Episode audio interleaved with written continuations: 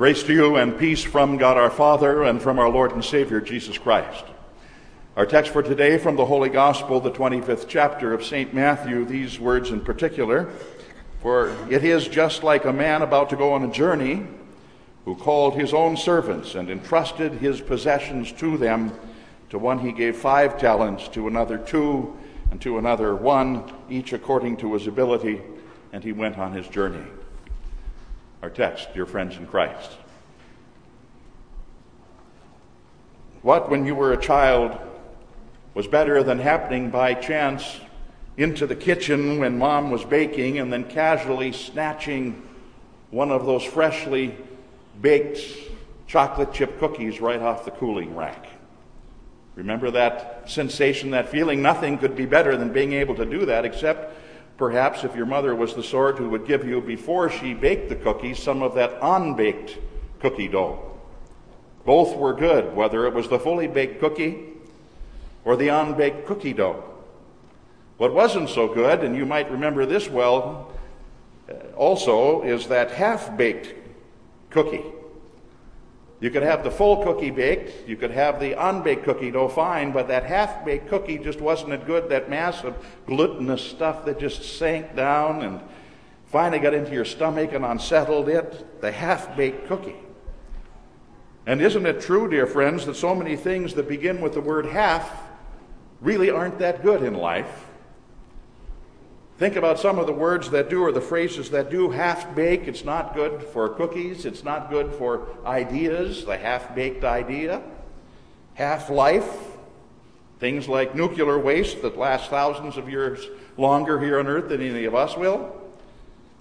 Half done, that's what you have already done, but you got the other half to do. Not always a good feeling with that. Half dead, Never the look that any of us want to go for. You see, half of most things, it seems, just isn't what's really something to look forward to, unless it's half price. That's probably the one exception in the whole terminology. But perhaps the most dismal half of all things that we typically encounter in ourselves or in others or in our communities or in our churches or our families or our marriages, the worst half of all is half heartedness.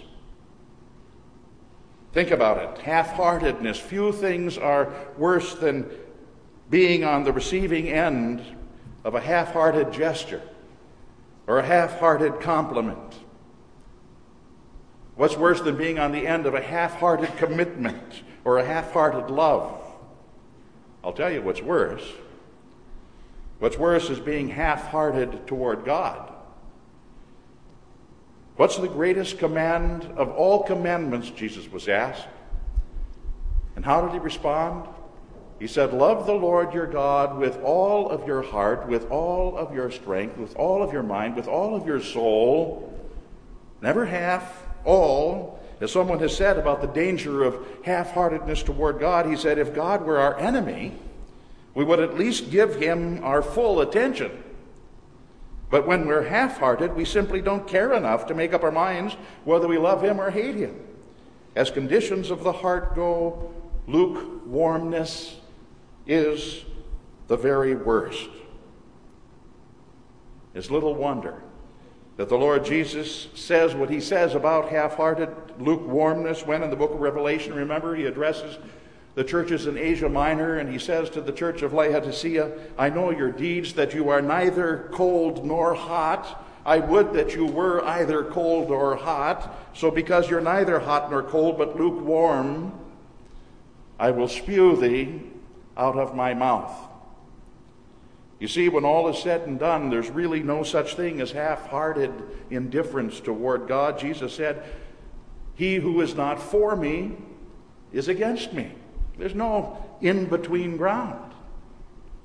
He said, He who does not gather with me scatters abroad. There's no in between place.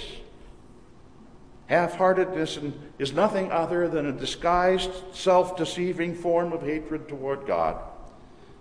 A more politically correct form of it. We euphemistically call it indifference. But there's no middle ground when it comes to God. It's as the poet Robert Herrick put it. He said, God will have all or none serve him or fall down before Baal, Bel or Belial, either be hot or cold. God doth despise, abhor, and spew out all neutralities. Such divinely despicable, half hearted neutrality is exactly what we find in the heart of one of the servants in today's text. The worthless servant, who the last words of the text say is cast then into the outer darkness. Consider what happens. The departing master entrusts his possessions, precious as they are, with three different servants. He gave each servant according to his ability, the text says. Doesn't give any, any more than he can handle, not, not less. He gives him exactly what he needs. Each one of them, the master knows each of the servants that well that he gives them exactly what they need. A talent for one, two for another, five for another. What's a talent? Well, some scholars of antiquity say that a talent was the amount that a worker would receive in 15 years, 15 years of wages in one talent. So, five talents would be a lifetime's income, 75 years worth of salary, of wages given to the one master, that the master leaves when he leaves for a time, 75 years worth, the lifetime's worth of income he gives to one. Amazing generosity. And to another he gives two talents. It's still a sizable thumb, sum. Two times 15, 30 years of wages for the second servant. Very generous indeed. And even to the one to whom he gives but one talent is still 15 years worth of wages. The departing master is so generous toward each, though each received a different amount according to his ability. And the first two servants, the one receiving five talents, the one receiving two, they both go out as soon as the master leaves, and they make good use of what the master left them, gifts which they recognized as being good gifts which their master intended them to use. And as they did, so the talents, the parable tells us, doubled themselves before the master returned.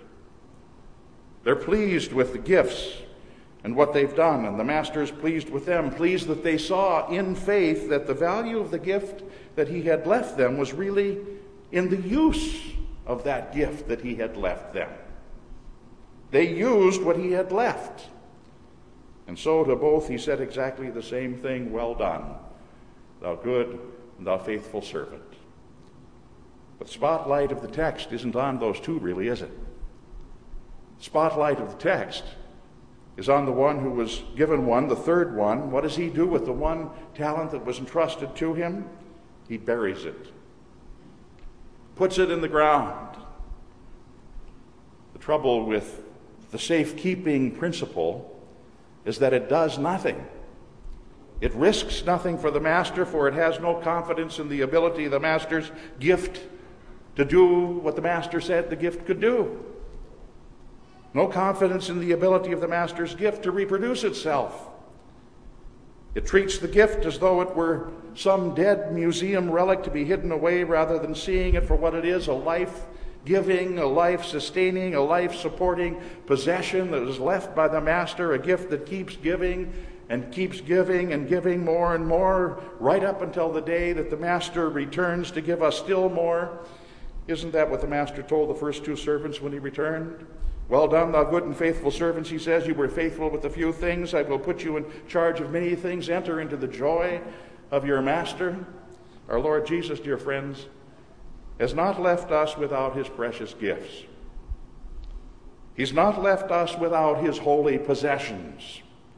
He's not left us without his holy provisions, which he has promised will be sufficient to sustain us until the day that he returns. That day of the Lord that the Apostle Paul speaks of in today's epistle when he says, as your bulletin cover says, he's going to come as a thief in the night, that day that the prophet Zephaniah refers to in the Old Testament lesson today when he quotes God as saying, quote, On that day declares the Lord, I will punish the complacent.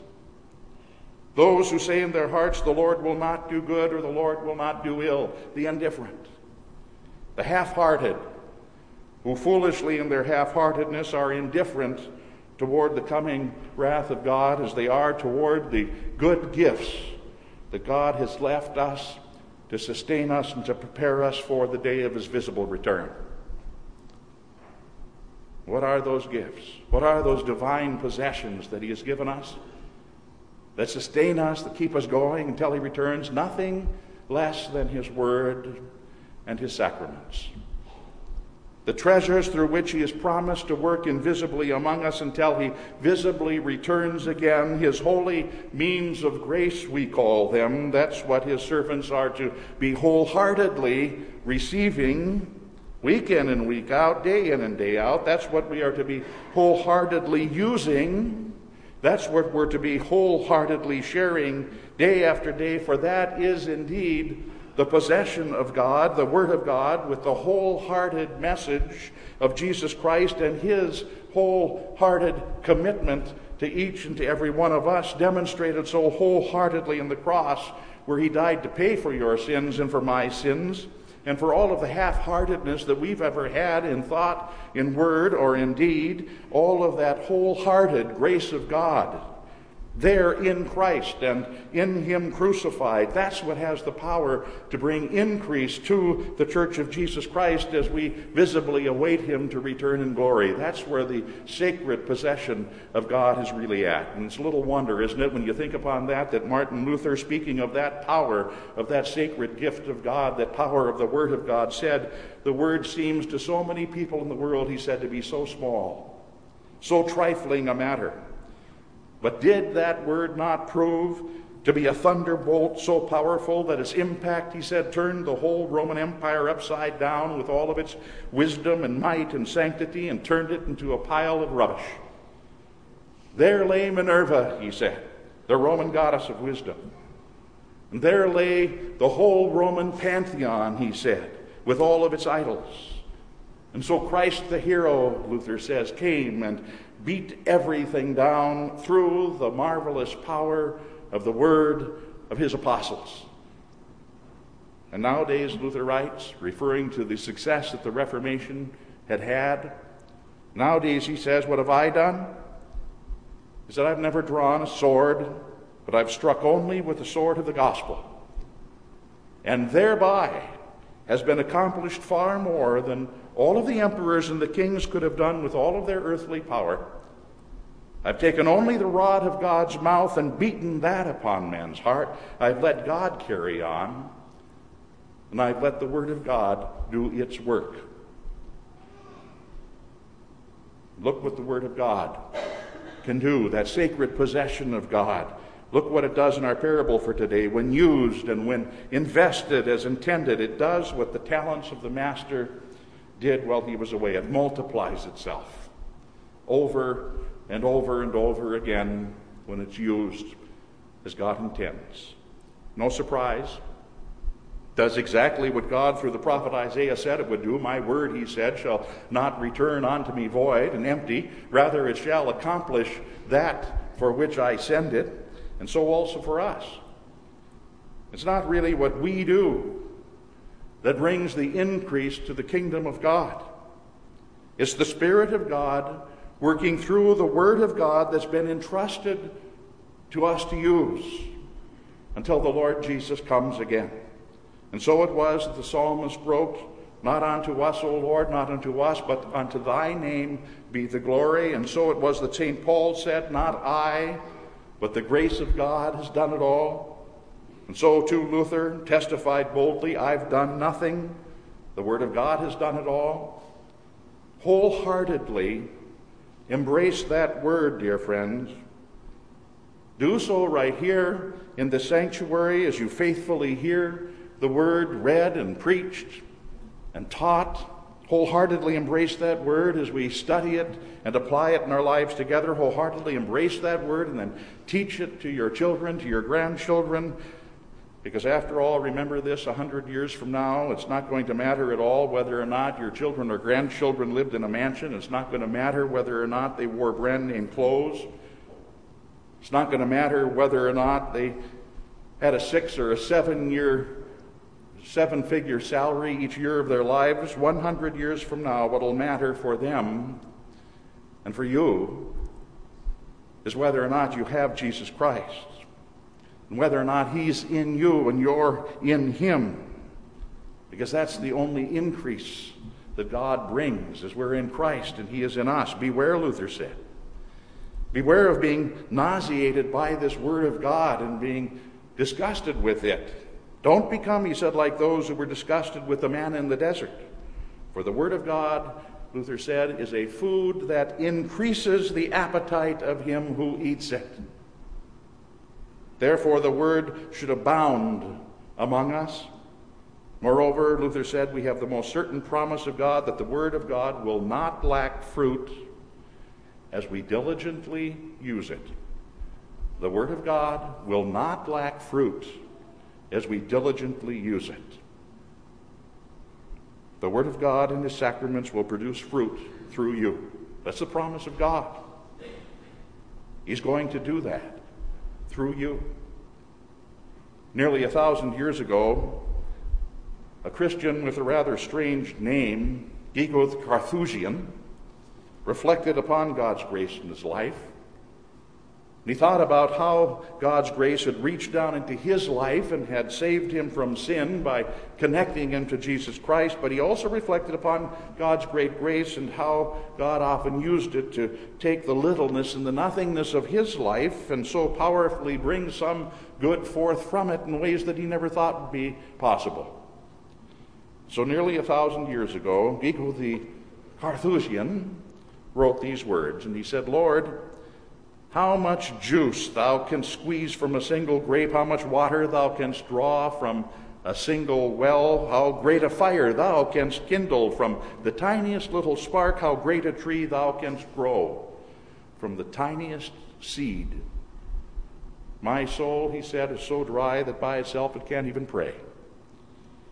And yet from it thou dost squeeze the juice of a thousand prayers. My soul is so parched that by itself it cannot love. And yet from it thou canst draw boundless love for thyself and for my neighbor. My soul is so cold, he said, that by itself it has no warming joy, and yet within me thou dost light and ignite a fire of, of heavenly joy. My soul, he said, is so feeble that by itself it has no faith. And yet by thy power faith exists and grows within me to a great height. Guigo the Carthusian. He captured the essence of what God can and would work in you and through all of us. And what God for, did for him, he most certainly would do also for you. God has loved you so wholeheartedly in his Son. Such great love will work so much more in us than half heartedness. In the name of the Father, and of the Son, and of the Holy Spirit. Amen.